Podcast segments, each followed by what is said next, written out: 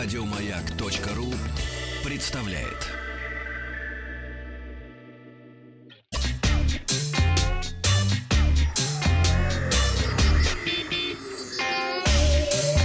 Страна транзистория.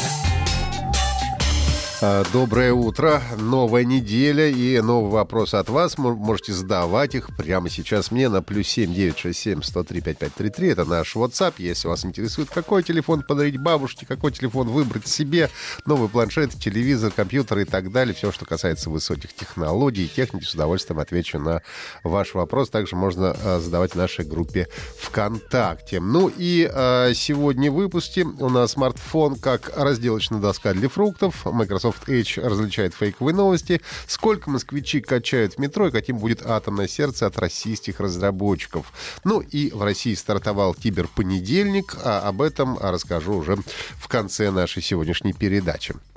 Глава бренда Redmi Лу Вэйбин издевается над новым смартфоном Redmi Note 7 различными доступными ему способами. На прошлой неделе Лу на камеру расколол Redmi Note 7 грецкий орех, а на днях выложил видео, в котором смартфон выступает в качестве разделочной доски. Аккуратно положив смартфон на стол, мужчина на нем порезал сначала киви, потом бананы и закончил все это дело яблоком. Тем самым, конечно, продемонстрировав прочность нового смартфона компании Xiaomi.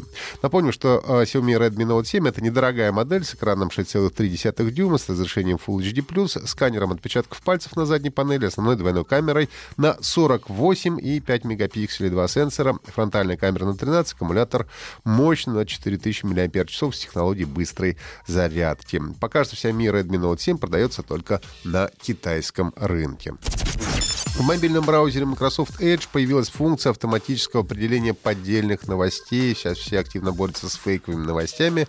И программа научилась помечать такие новости. Для этого используются данные новостной компании NewsGuard. Наличие лжи или манипуляции в новостях определяют люди. То есть все-таки живой штат сидит людей, которые все это отслеживают.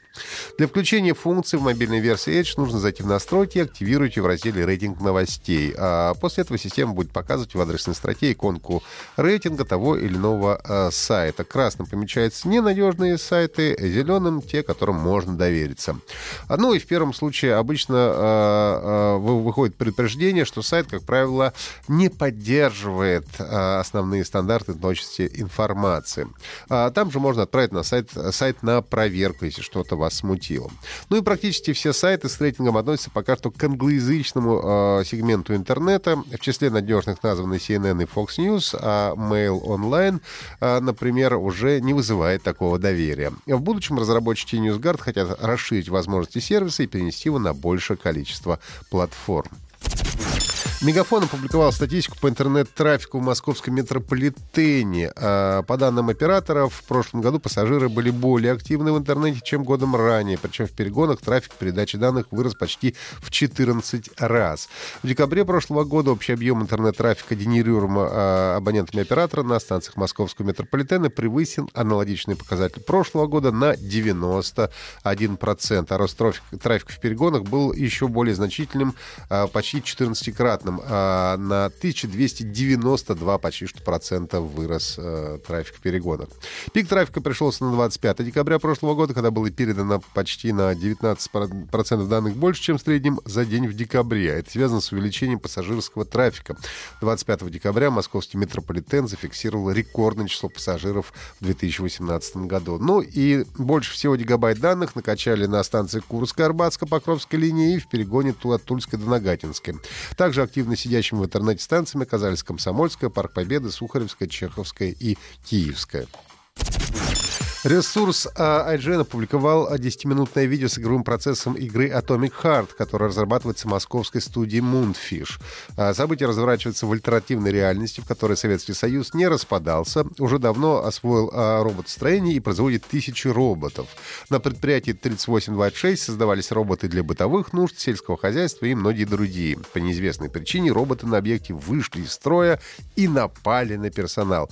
Для расследования произошедшего на объект был направлен агент Главного разведывательного управления, за которого нам и предстоит с вами играть.